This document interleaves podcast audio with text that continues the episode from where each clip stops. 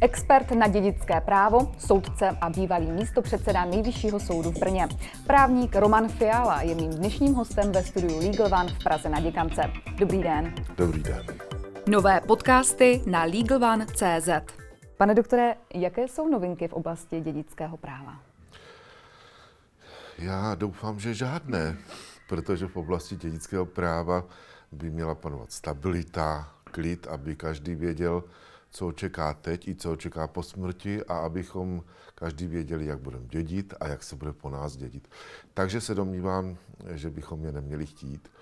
To, co je nové, je v úvozovkách nový občanský zákonník. A ten už je vlastně skoro ne nový, ale spíš si ho osaháváme a učíme se s ním zacházet. Mm-hmm. Vy jste se nedávno eh, ve svém rozhodnutí zastal muže, který pomohl svému nemocnému otci zemřít. Eh, můžete zmínit, o co přesně šlo a eh, co vás vedlo k vašemu rozhodnutí? To byl velmi silný příběh. Jeden z nejsilnějších, který jsem kdy ve své soudcovské praxi zažil. A šlo asi o to, že nemocný otec se rozhodl, že už nechce dále se trvat Eh, na životě. A protože jeho nemoc eh, byla takového typu, že se stále zhoršovala, měla nulovou prognózu pozitivní a mm, bylo jasné, že dřív nebo později bude zcela nehybný a nakonec zemře, tak dokud to ještě šlo, eh, tak se rozhodl spáchat sebevraždu tak, zní to hrozně, ale prostě skočit do propasti. A potřeboval pomoc syna, aby, mu, aby ho tam zavezl. Což syn odmítal, ale následně se nechal otoce přesvědčit, že to udělá. Zavezl eh, otce na určité místo a tam jej nechal. Odjel, eh, otec se s ním rozloučil, ještě mu poslal sms že ho má rád a že mu děkuje a pak tedy spáchal sebevraždu. Ten syn byl za eh, to, co udělal, tedy že vyhověl prozbě otce, byl odsouzen trestním soudem naštěstí k podmíněnému trestu odnětí svobody. A soudy prvního a druhého stupně řekli, že způsobil, nebo svým chováním eh, se stal dědicky nespůsobilým, protože spáchal trestný čin proti zůstaviteli. A eh, když jsem dostal tenhle spis na stůl, tak jsem si říkal od prvního okamžiku, že to cítím jako nespravedlnost. Že takhle to nemůže být, že to je muž, který splnil tátovi jeho poslední přání a byl odsouzen.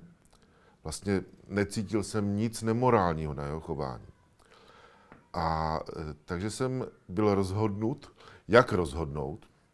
Nebylo těžké přesvědčit kolegy v Senátě ani, ale bylo nutné vymyslet právní konstrukci, jak to udělat. A nakonec se to podařilo, protože jsme dospěli k závěru, že se nejedná o jednání proti zůstaviteli, když zůstavitel, tedy ten zemřelý, sám chtěl to, co ten dědic udělal. Takže jsme řekli, že je dědicky způsobilý a dědí po otci. A tento judikát, nebo spoustu lidí říká, že je průlomový, revoluční. Vnímáte to taky tak? Eh, já strašně nemám rád za prvé, když se říká, že je nějaký judikát revoluční nebo průlomový.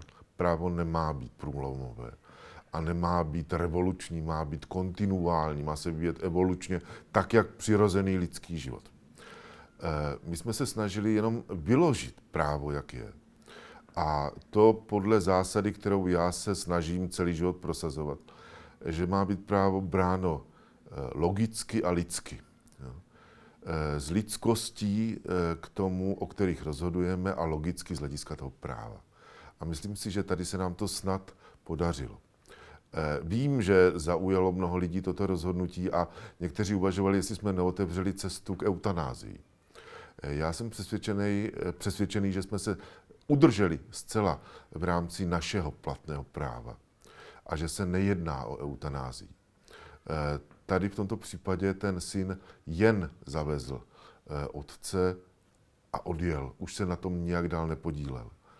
Na tom činu, tedy té sebevraždy. Eh, ponechávám stranou hodnocení eh, trestně právní, to je druhá věc, ale myslím si, že z hlediska úhlu pohledu dědického se nejednalo o nic vybočujícího z toho, co by ten zákon, jak ho dnes máme, ještě unesl. A setkal jste se například i s názorem někoho, kdo vám řekl, že jste nerozhodl správně? Víte, že ne. Ještě ne. Přistupíme tedy dál k dědickému právu. Kdo a jakým podílem dědí bez závěti?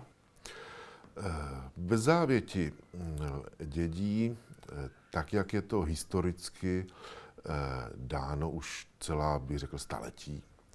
Minimálně od roku 1811, kdy byl první občanský zákonník na našem území, tak dědí takzvaní dědici ze zákona, teda ti, kteří jsou stanoveni zákonem, když sám zemřelý zůstavitel, jak se říká podle práva, se nerozhodl, že určí, kdo bude dědicem.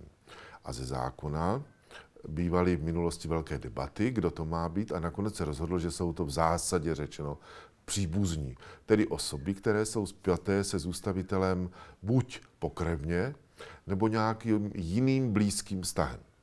E, tito lidé jsou rozděleni do určitých skupin, dneska se říká tříd, e, tak, jak je ten vztah charakterizován blízkostí k zůstaviteli. Takže dneska třeba podle Eh, současné právní úpravy v první třídě dědí manžel, manželka, nebo tedy registrovaný partner a děti a další potomci zůstavitele. Když by nebyly děti, ale jenom partner nebo manželka, manžel, tak přecházejí do druhé třídy a dědí tam potom zase rodiče, spolužijící osoby a další. Takže vlastně můžeme říci, že se snaží ten, eh, ten zákon respektovat to, co asi spontánně cítíme, že jsou osoby blízké tomu zůstaviteli. Jak může zůstavitel vydědit dědice? Eh, stačí, když řekne, že nechce, aby dědil například na smrtelné posteli za přítomnosti svědků? V zásadě ano. Eh, v zásadě ano, protože nový občanský zákonník upustil od toho, co dříve bylo považováno za nezbytné a já jsem přesvědčen, že to bylo i správné, aby zůstavitel uvedl konkrétní důvody. I dnes zákon říká, které důvody mohou být důvodem pro vydědění.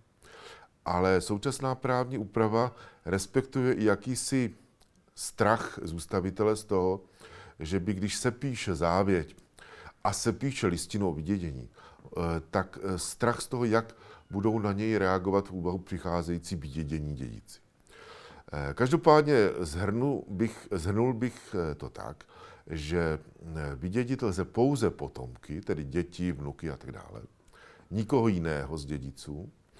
A ty důvody, které musí být naplněny, ale nemusí být řečeny, jsou vlastně důvody, které nějak negativně morálně charakterizují vztah zůstavitele a těch dědiců, tedy nepomohou tomu zůstaviteli, když je nemocný, starý. Eh, chovají se nemorálně k němu, urážejí jej, ponižují jej. Nebo hm, naopak spáchají zase trestný čin určitého typu. Eh, nebo hm, vedou, jak říká zákon, nezřízený život. Když jsem se dostal díky dědickému judikátu i dokonce na stránky Blesku, když jsme definovali, eh, co je nezřízený život.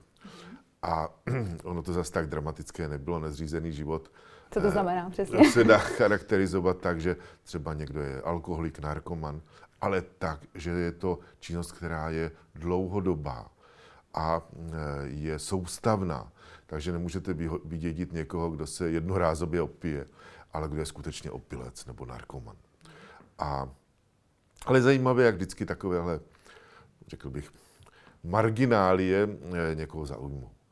Eh, zajímavé je ovšem, že eh, v uvozovkách vydědit se dá třeba i manžel a další, ale u těch je to jednodušší. Eh, můžete buď pořídit závěť ve prospěch jiných osob, nebo napsat, anebo vyslovit jednoduše takzvanou negativní závěť. A třeba u manžela je to tak, že napíšete na kus papíru, nechci, aby můj manžel dědil. Tečka. Podpis, datum a stačí to. A to zatím naštěstí mnoho lidí neví. Uh-huh. A jak časté jsou případy vydědění v České republice? Velmi časté. Velmi časté a velmi často jsou právě předmětem sporů. protože se do nich promítá svár v rodině. Když třeba mm, jsou dvě, tři děti, jedno se stará o starého rodiče, prarodiče, druzí ne, tak ti, kteří se starají, mají pocit, že ti ostatní by měli být vyděděni, mají také vliv na eh, toho staršího člověka a přimějí ho k tomu, aby eh, pořídil listinu o vydědění. Jsou dokonce kuriozní listiny o vydědění. Mm, jednou jsem zažil, že přiměli eh, tady žijící dědici zůstavitelku k tomu, aby vydědila svou 12-letou vnučku, která žila v Americe, za to, že ji neinformovala o Eh, smrti svého otce, tedy syna zůstavitelky. Eh, tam jsme samozřejmě řekli, že 12-letá dívka v Americe, která babičku, to bylo ještě v minulosti, ani neviděla, tak jako stěží může se po ní chtít, aby eh, informovala přes celou země kouli babičku, že syn zemřel a tak dále. Je strašná spousta důvodů. Jaké jsou nejčastější spory o dědické právo? Nejčastější jsou eh, jednak tady tyto a jednak eh, dané závětí eh, s tím, že lidé spochybňují, zda zůstavitel, zůstavitelka byli způsobili ještě a zda nebyli donuceni k pořízení závěti, a nebo jestli formální náležitosti pořízení závěti byly naplněny nebo ne. Velkým problémem jsou takzvané závěti pořízené, říká se alografně, tedy jinak než vlastní rukou, ale ne u notáře anebo advokáta, eh, napsané za situace, kdy zůstavitel nemůže číst nebo psát. Eh, bývá to poměrně ku podivu často. A eh, v tomto případě se závěť musí pořídit za přítomnosti tří svědků. Zůstavitel řekne, jak si představuje závěť a ti svědkové jeden to sepíší, druhý to přečte a všichni to podepíší. A mm, už když se tento typ závěti eh, do našeho zákonníku dostal eh, na začátku 90. let, tak eh, nás upozorňovali odborníci na dědické právo z Rakouska a z jiných států, že to nemáme dělat, že nemáme takovou závěť zavádět nebo znovu zavádět. Protože se jedná o závěť, která, když to řeknu s nadsázkou a trochu ironicky, vzniká nejčastěji po smrti zůstavitele. Tedy jinak řečeno, že jsou to podvodné závěti napsané eh, až po smrti, když se domluví určité osoby a tvrdí, že taková závěť vznikla. Prokazovat, že se jedná po podvrh, je velmi, velmi těžké. Mhm. A ze zkušenosti eh, těch dědických sporů přibývá, můžete říct, jestli nějak rostou ta, ta čísla, nebo je to nějak nevím, třeba posledních 10-15 let? Myslím si, že, že nepřibývá, že je to podobné. A ono by se chtělo říct, že umírá více teďka bohatých lidí, takže budou spory větší, ale lidé jsou schopni se hádat o cokoliv. A, ale je zřejmé, že přibývá toho, čemu se říká na soudech nápad, tedy přísun nových věcí, protože za poslední dva roky výrazně narostl počet úmrtí. Jo. Tedy i v některých okresech se zvýšil počet toho takzvaného dědického nápadu, tedy dědických kaus, které se ve všech případech projednávají někde třeba o 50 mm A čím si to vysvětlujete? Covidem. Asi. Mm-hmm. Já nevím. Jo. Není na to nějaká konkrétní statistika, ale prostě je to fakt, že to tak je. Um, lze využít svěřenský fond pro případ smrti zůstavitele? Uh, ano, myslím si, že velká snaha svěřenské fondy používat ve všech možných podobách. A myslím si, že teď probíhá právě velmi až někdy vyostřená debata mezi odborníky z oblasti dědického práva. Protože se úplně přesně neví, jak to dělat, a hlavně, co se všechno bude dít po smrti zůstavitele. A musím říct, že mm, jsem sám zvědavý, kam to půjde, protože nejvyšší soud zatím nevydával žádná rozhodnutí, takže si nechci vymýšlet. Nemáme to ani na nejvyšším soudu nějak definitivně ujasněné. Jo. Ale rozhodně je to velké téma. Máte určitě dlouholeté zkušenosti, můžete nám říct nějaký uh, zajímavý případ z vaší praxe? Já si myslím, že uh, zajímavých případů je celá spousta, ale chtěl bych říct, že je spíš téma zajímavé. No. V dnešní době, kdy se většina dětí, už tedy více než 50% rodí mimo manželské svazky, je vlastně trochu těžko odůvodnitelné, že družky a druhové po sobě dědí až v takzvané druhé dědické třídě. A myslím si, že bychom měli začít vážně uvažovat v úrovni legislativní o tom, že budou postaveny tyto vztahy na roveň manželských svazků minimálně tam, kde se z těch vztahů narodili děti. A k těm případům je strašná spousta různých případů, kdy zase ří partneři mají spolu děti a mají děti každý z předchozích vztahů. A řeší se otázky, jestli eh, mají dědit eh, děti, které eh, jsou sice dítětem jednoho z rodičů jenom, například zemře partner ženy, která má dítě z předchozího vztahu. Jestli po zemřelém partnerovi má dědit i dítě z předchozího manželství té ženy. Nemají pokrevní vztah, ale ten zemřelý se o něj třeba celá léta stará jako o vlastní dítě. Eh, my jsme v tomto případě rozhodli, takže tady už je to jakoby vyřešené, že dědit může, pokud ten vztah byl eh, tak intenzivní i z hlediska finančního, že se zásadní měrou ten partner podílel na výchově a výživě toho dítěte. A není podstatné, jestli na to dítě platil výživné i ten jeho pokrevní otec, ten bývalý manžel ženy. Eh, myslím si, že teďka vznikají situace, které konzervativní občanské zákonníky nepředpokládaly a které mm, musíme pojímat trošku jinak, než, než to bylo před 100 lety nebo před 50 lety. To je určitě zajímavé téma. Já vám moc děkuji za rozhovor. Tolik eh, soudce Nejvyššího soudu v Brně, Roman Fiala. Děkuji, děkuji za rozhovor. Pěkný den.